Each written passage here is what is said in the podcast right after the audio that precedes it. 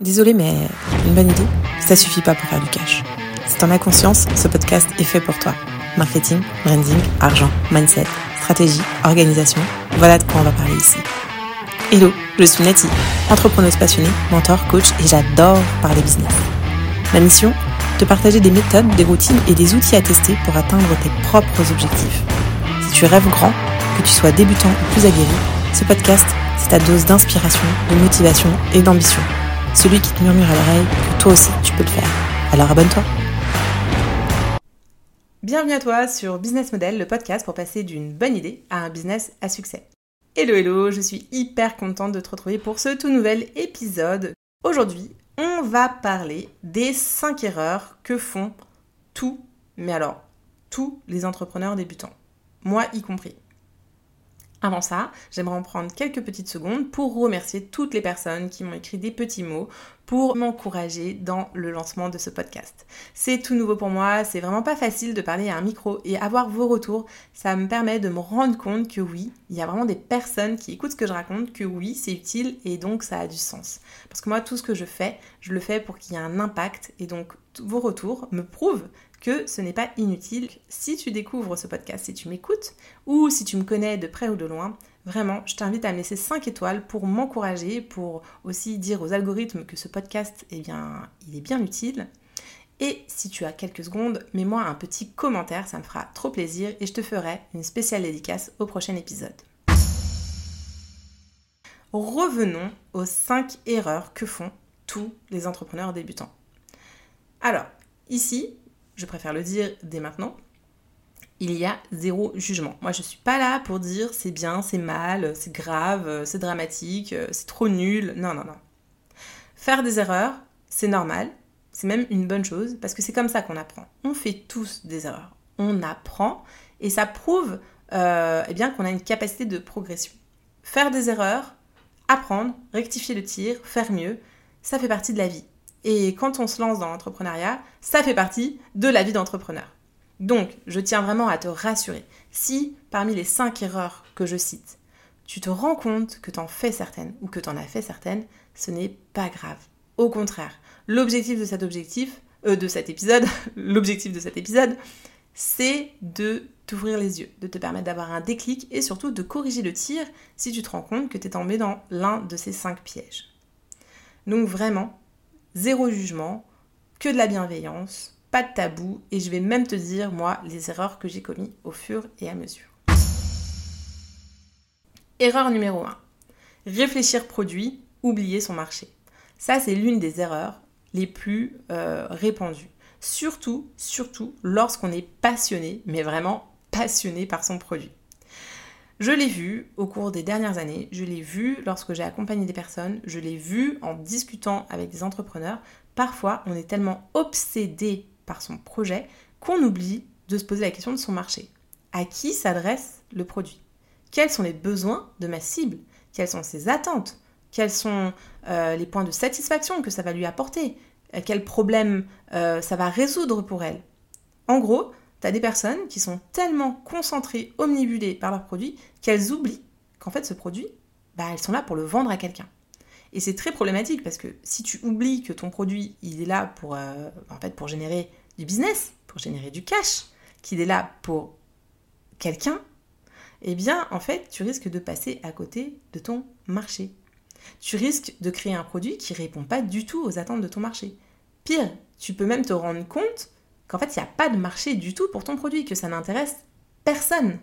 Donc, je préfère établir tout de suite une vérité. La concurrence, ce n'est pas mal. Au contraire, la concurrence, c'est même plutôt rassurant. Si tu te rends compte que tu as un produit et qu'il y a de la concurrence, ça veut dire qu'il y a un marché. Ça déjà, c'est le premier bon point. Après, à toi de voir comment tu te différencies, ce que tu apportes de plus. Mais si tu as un produit et que ce produit existe, en tout cas, il y a d'autres marques qui font le même type de produit et que donc il y a un marché et qu'il y a une concurrence, c'est plutôt bon signe.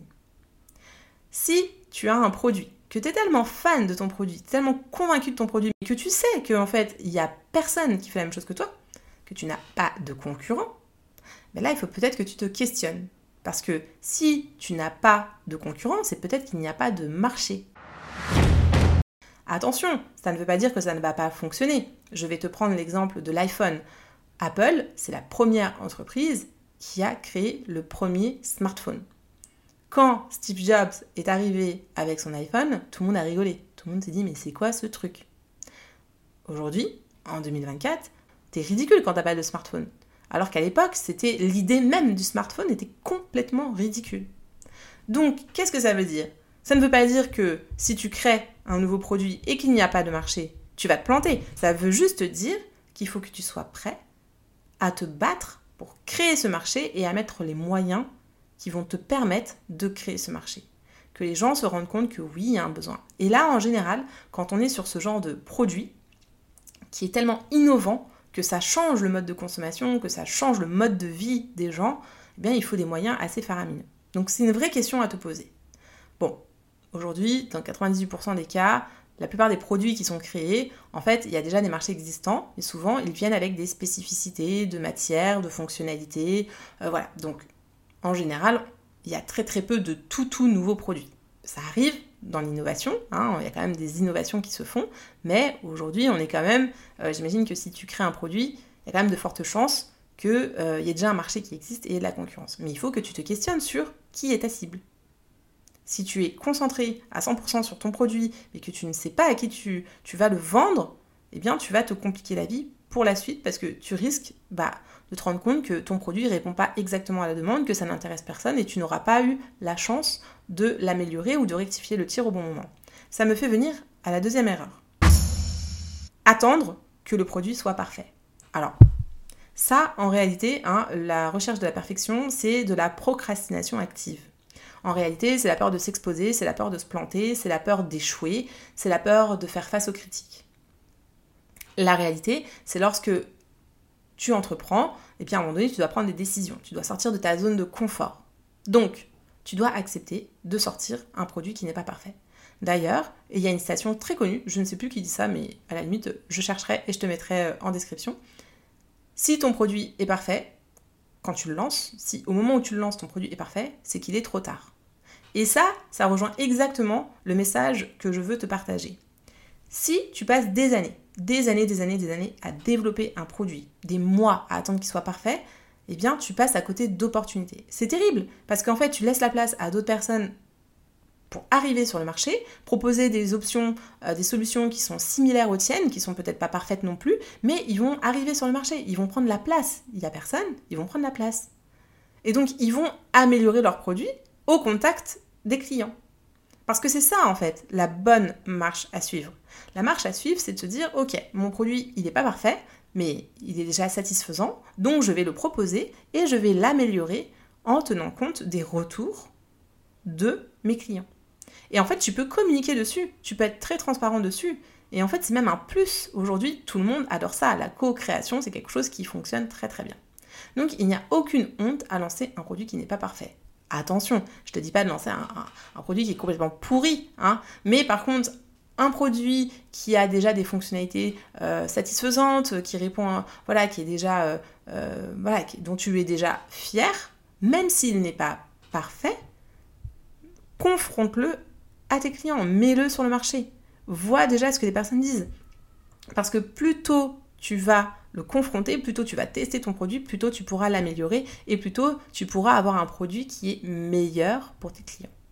Donc vraiment, attendre que le produit soit parfait, c'est vraiment la deuxième erreur la plus répandue et moi-même, je suis tombée un peu dans le panneau, donc je ne vais pas te jeter la pierre si tu l'as fait. Euh, j'ai aussi un biais de perfectionnisme, je travaille dessus, mais c'est important d'en avoir conscience. Attendre que ton produit soit parfait pour le proposer euh, à tes clients, eh bien en réalité, c'est juste de la procrastination active, c'est juste une façon d'éviter de sortir de ta zone de confort. Pense-y la prochaine fois que tu te diras hum, c'est pas encore parfait. L'erreur numéro 3. Ne pas avoir de stratégie digitale. Aujourd'hui, on est en 2024. Moi, quand j'ai lancé ma marque, hein, quand j'ai lancé ma marque de sac euh, il y a 10 ans, il n'y avait pas tout ce qui existe aujourd'hui il n'y avait pas autant de moyens, autant d'outils, avec finalement aujourd'hui avec un budget quand même assez acceptable, assez accessible, n'importe qui peut se lancer. N'importe qui peut créer sa boutique en ligne, n'importe qui peut tenter sa chance avec les réseaux sociaux, euh, n'importe qui peut faire de l'emailing, enfin tu te rends compte, on a des solutions mais incroyables. Il y a 10 ans, c'était pas aussi facile. Aujourd'hui, euh, tu ne peux pas te lancer, euh, lancer ton produit sans avoir de stratégie digitale. Et quand je dis stratégie digitale, euh, c'est pas juste avoir un site internet. Il faut absolument, absolument que tu travailles ton marketing digital. Il faut que tu travailles ton storytelling, il faut que tu travailles ta cible, il faut que tu travailles ta communication sur les réseaux sociaux, il faut que tu travailles ton acquisition en ligne, il faut que tu améliores ton expérience client sur, euh, sur euh, ton site, il faut que tu travailles ton emailing. Enfin, il y a énormément d'outils, il y a énormément de, de choses à travailler et tu ne peux pas les ignorer. Ça ne veut pas dire qu'il faut que tu fasses tout en même temps quand tu te lances, mais il y a un moment donné, il faut que tu poses des briques. Et je vois encore trop de personnes aujourd'hui, d'accord, euh, qui ont des super produits, qui ont des super concepts, qui vendent en ligne par exemple, et qui ont zéro emailing, qui n'envoient aucune newsletter. Mais ce n'est pas possible en fait, tu ne peux pas faire ça. Aujourd'hui, tu n'as pas le droit, tu es en 2024, tu n'as pas le droit de ne pas envoyer de newsletter. Parce que c'est toi qui es responsable de créer ce lien avec ta communauté, avec tes clients, et c'est à toi de générer ton chiffre d'affaires. Donc, ta responsabilité, elle est de mettre toutes les chances de ton côté et construire une stratégie digitale, et donc pas juste un site internet, d'accord? Avoir juste un site internet, ce n'est pas une stratégie digitale, c'est de ta responsabilité. Comment tu peux faire? Eh bien, tu peux euh, bah, commencer à te dire euh, c'est quoi les bons réseaux sociaux pour y être, comment je peux améliorer mon site euh, de vente en ligne. Euh, tu peux travailler ton storytelling et tes piliers de communication euh, sur, bah, sur, sur les réseaux, d'accord? Donc ça, c'est la première chose que tu peux faire. Et la deuxième chose que tu dois faire, que je t'invite à faire, c'est te former aux bases du marketing digital quand même. Et puis si tu peux, c'est soit de te faire coacher et accompagner ou de travailler avec un expert. Voilà, donc ça c'est vraiment des choses euh, c'est important d'y penser dès le départ et de ne pas les ignorer. Ça ne veut pas dire que tu dois tout lancer en même temps, mais tu ne dois pas les ignorer. Et à chaque fois que tu passes une step, il faut que tu te dises, ok, comment j'améliore ma stratégie digitale? La quatrième erreur, qui est, euh, je pense, l'erreur la plus commune qu'on retrouve chez tous les entrepreneurs, c'est la peur de vendre. Donc tu vois, c'est pas vraiment une erreur, c'est plus un sentiment, c'est plus une sensation, c'est plus un blocage. En réalité, c'est pas, pas vraiment une erreur, mais ça, ça devient une erreur si tu n'en as pas conscience et que du coup tu ne travailles pas pour débloquer cette peur. Parce que la peur de vendre, tout le monde l'a, pour la simple et bonne raison que c'est intimement lié au rapport à l'argent. On n'apprend pas à l'école à avoir un bon mindset avec l'argent on n'apprend pas à vendre. Si tu n'as pas fait une école de vente, d'accord euh, Si tu n'as pas eu des jobs étudiants où tu vendais, bah tu sais pas vendre. Et donc forcément, euh, donner un produit à quelqu'un contre de l'argent, bah ça te paraît mais complètement affolant. Et il y a énormément de personnes qui sont paniquées à l'idée de fixer des prix pour leurs produits et à l'idée de vendre leurs produits tout simplement. Donc c'est essentiel et indispensable que tu changes d'état d'esprit par rapport à ça, parce que clairement, quand tu montes un business, quand tu veux vendre un produit, même un service, eh bien en fait, tu vends. Et donc ton business, c'est pas juste un beau produit. Tu peux créer le meilleur produit hein, de la planète. D'accord? Si tu n'es pas capable de le vendre, si tu n'as pas compris qu'il faut le vendre, si tu es bloqué pour le vendre, bah, il ne se passera rien. Donc un bon produit, sans, euh, sans vente, en fait, c'est pas un business. C'est rien. Ok, c'est joli, c'est joli, mais ça, ne sert à rien, d'accord? Ça ne génère pas de cash. Donc autant euh, je dis souvent euh, qu'une bonne idée, ça ne suffit pas pour faire du cash, mais un bon produit, ça ne suffit pas pour faire du cash. Et donc, qu'est-ce que ça veut dire? Ça veut dire qu'il faut absolument que tu changes et que tu travailles euh, ton rapport à l'argent. Il faut que tu comprennes que c'est, ça fait partie du process, qu'un business, ça ne peut pas fonctionner sans vente, et il faut que tu déculpabilises par rapport à ça. Et le meilleur moyen de déculpabiliser par rapport à ça, c'est de connaître ta cible sur le bout des doigts et de savoir en quoi ton produit répond à ses attentes. Quelle est la valeur ajoutée de ton produit pour ta cible? Parce que si tu sais et que tu es convaincu que ton produit eh bien, euh, euh, apporte quelque chose à ta cible, que ça change sa vie, que ça lui permet de se sentir mieux, que ça lui permet de kiffer, que ça lui permet de, de voilà, de, d'être une meilleure personne, que ça lui permet, voilà, ça lui facilite la vie. Enfin, si tu sais ça, tu n'auras euh, aucun problème à lui vendre ton produit. parce que en réalité, tu lui rends service.